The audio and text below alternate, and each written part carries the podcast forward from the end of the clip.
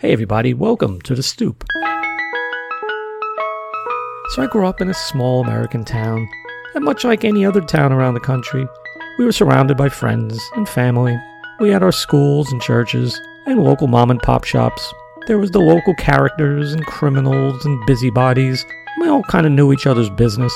And rather than gathering on the front porch, we gathered on our stoops. See, this little small town was hidden in a far off corner of a giant city. And although it seems like an ancient age, my memories are quite clear. So sit back and let me tell you the tales of my days and my crazy times on those stoops of Atlantis.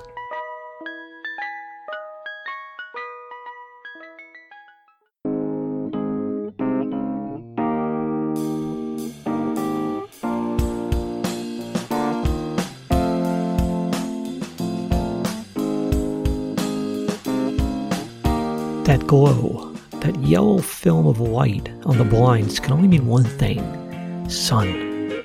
Sundays during the summer of 70 usually meant a trip to the beach. And I guess only a five year old with very little in the way of common sense could get excited about going to the beach in Staten Island. Yeah, but that far off land did have a redeeming value Midland Beach.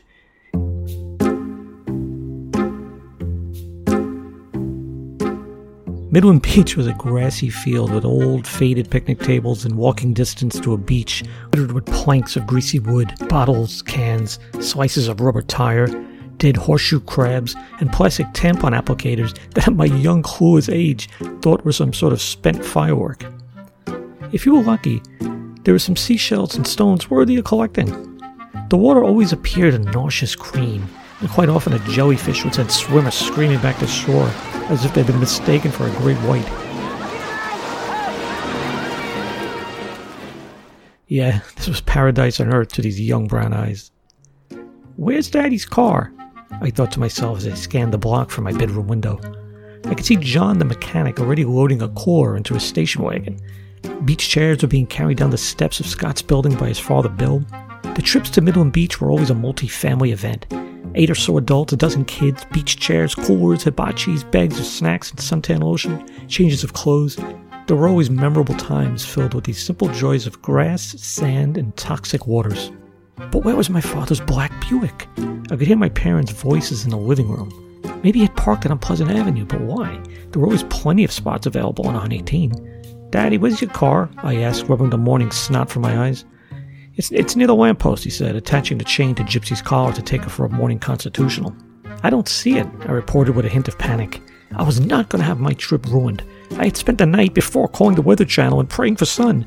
I mean, the big man upstairs had held up his end of the bargain. My father went into the bedroom to have a look for himself. I'll never forget the very subtle but distinctly worried look he wore when he returned. He smiled to me slightly. I think maybe John was working on it. I'll go talk to him. That was my dad. Never wanted his children to worry unnecessarily. Okay, that, that made sense though.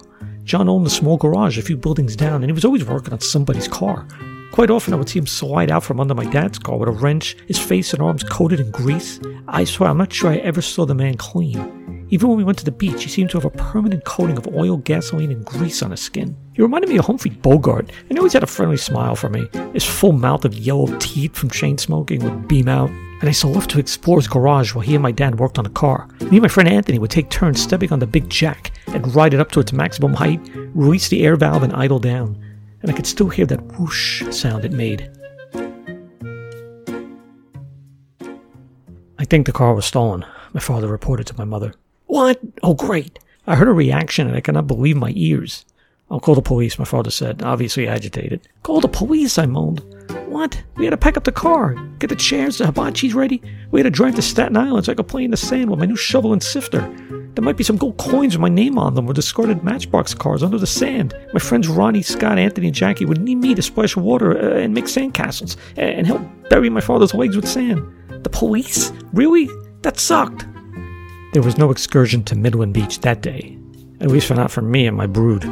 The black Buick would never be seen again.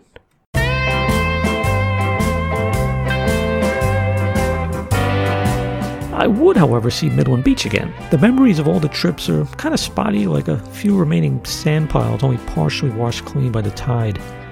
I have some home movies of one of these outings, and I posted a clip on the Stoops of Atlantis Facebook page. You can see John the mechanic at frame 105. And in there, in that footage is my dad, my mom cooking chicken, my little sister Laura, and my older sisters Debbie and Donna. Donna hamming it up as always. And at the end, you can see my five year old butt crack.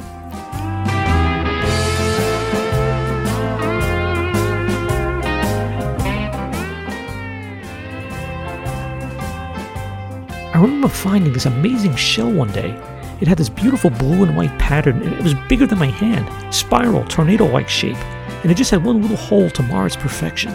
I couldn't believe my eyes. I mean, most of the shells found on middle Midland Beach that were not made of brass and smelled of gunpowder were little scallop shells. This was like something I'd seen in museums. It was the beachcomber find of the century, a, a, piece worthy of a tchotchke display case with lights and a placard describing the genus, history, and other biological details. Ooh, could I have that Mike, please? Jackie pleaded with all her girlish charm. Jackie was a cute girl my age, and the baby sister of Denise, my sister Donna's good friend. No, I found it, I said, putting both my hands on my prize. Please, Mike, can I have it? Eyelashes batted, but I was too young to be victimized by such blatant attempts at seduction. Anyway, I tried to walk away, but she'd follow me around all day pleading for me to part with the blue shell. But I was stronger than the average male at five. And I was saved by my friend Ronnie. Ronnie was actually an, kind of an on and off friend. His brother Joey was a bully, and on occasion Ron would assist his brother's annoying instigations. I mean, all in all, Ronnie was a good guy. And that day he had something exciting to say. He said we were all going to the haunted houses. There were haunted houses, well, buildings actually, near Midland Beach.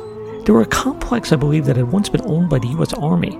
The main building, long deserted, was a three story structure with tons of large windows. So my father, John the mechanic, Pat, who was my friend Anthony's father, and Bill, who was Scott's dad, led us kids into the building. We all expected large, sheep sized rats to jump out and the adults did their best to make noises to scare the crap out of us. In fact, Jackie was so scared, she even forgot all about the blue shell. I heard glass shatter. I turned and John had flung an empty bottle to the far side of the room. There were bottles everywhere. I guess local teens use this place to hang out and get toasted. I spotted a bottle and raised it, catching the gaze of my father. He smiled and nodded. I couldn't believe it. He had given me fully authorized fatherly approval for destruction. I reared my arm back and with all my might flung the empty beer bottle across the room. It bounced three times and shattered into a billion pieces. What a rush. I love the sound of breaking glass. Especially when I'm lonely. There was an old song called I Love the Sound of Breaking Glass. Damn straight. There is an unexplainable, deeply satisfying feeling of destroying glass there must be something, a major event in the lost history of mankind to explain this. The ancient Indians were very clear in describing how vimanas were used for the gods to come down from their heavenly abodes to earth. Now, My theory goes something like this. In ancient India, as described in the epic Mahabharata and Ramayana, humanity possessed great and lost knowledge we had flying machines called Vimanas, and even had access to nuclear weapons. And a great war ensued and wiped out this amazing civilization. It is scientific fact that when nuclear fission occurs on sand, the immense heat will transmute the sand to glass. This was shown to be true during the first modern day nuclear tests in Arizona. Layers of greenish glass have been found buried in India by archaeologists. Many writers have thought that this is serious evidence of an ancient nuclear war, and I proffer the theory that the pleasure we get of the sound of breaking glass is tied into humanity's deep hatred of nuclear war. Yes, it feels great to smash glass and rid our memories of the insanity of radioactive battles. What, you think it's a nutty idea? Hey, come up with your own friggin' theory. Anyway, the chaos ensued. If my father, certainly the least likely of all fathers present to allow their kids to launch a bottle, approved of such actions, that all other male parents present would have to surrender.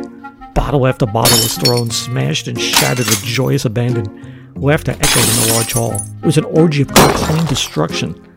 Then I saw a sight I would treasure my entire life. My father had found a large rock on the far side of the room. It was actually a small boulder. Now, my father's not a tall guy, but he's as strong as an ox. I watched as he held the stone in one hand like an Olympic shot putter. Then he sent it through the air and into the heart of one of the huge windows. In slow motion, I watched shards of glass tumble and fall with great orchestration of antediluvian protest music against the ancient Indian Armageddon. Well, glass breaking. The sheet of glass was rendered a pile of hailstone sized pieces in a desolate alley way down below. A great cheer rang out. I was proud of my dad and I smiled wide.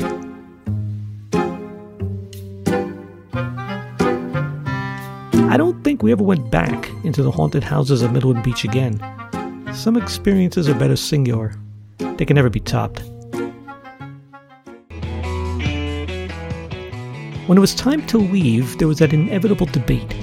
Older parents wanted to take the quick route home over the Verrazzano Bridge. That's lame. Us kids wanted to go by water, by ferry. The pleading, high pitched squeals of kids bombarded the exhausted and rolling eyes of adults. But sometimes we would be victorious. My father said we could take the ferry, I announced to my peers. They cheered. Naturally, the other fathers would have to approve as well as they bombarded my poor dad with dirty looks. It was off to the ferry, no bridge that night. But sitting out on the deck, the warm summer air blowing back our hair as the sight of Manhattan, like stacks of jeweled poker chips, approached, was such a perfect way to end a perfect day. A day spent on filthy beaches and abandoned buildings, but the grass was greenish, the sun was joyous, family and friends great, and the food as good as can be. I wonder what ever happened to that shell. So Monday would come, and it would be another week or two before we were back at the beach. A week spent reminiscing on the stoops of Atlantis.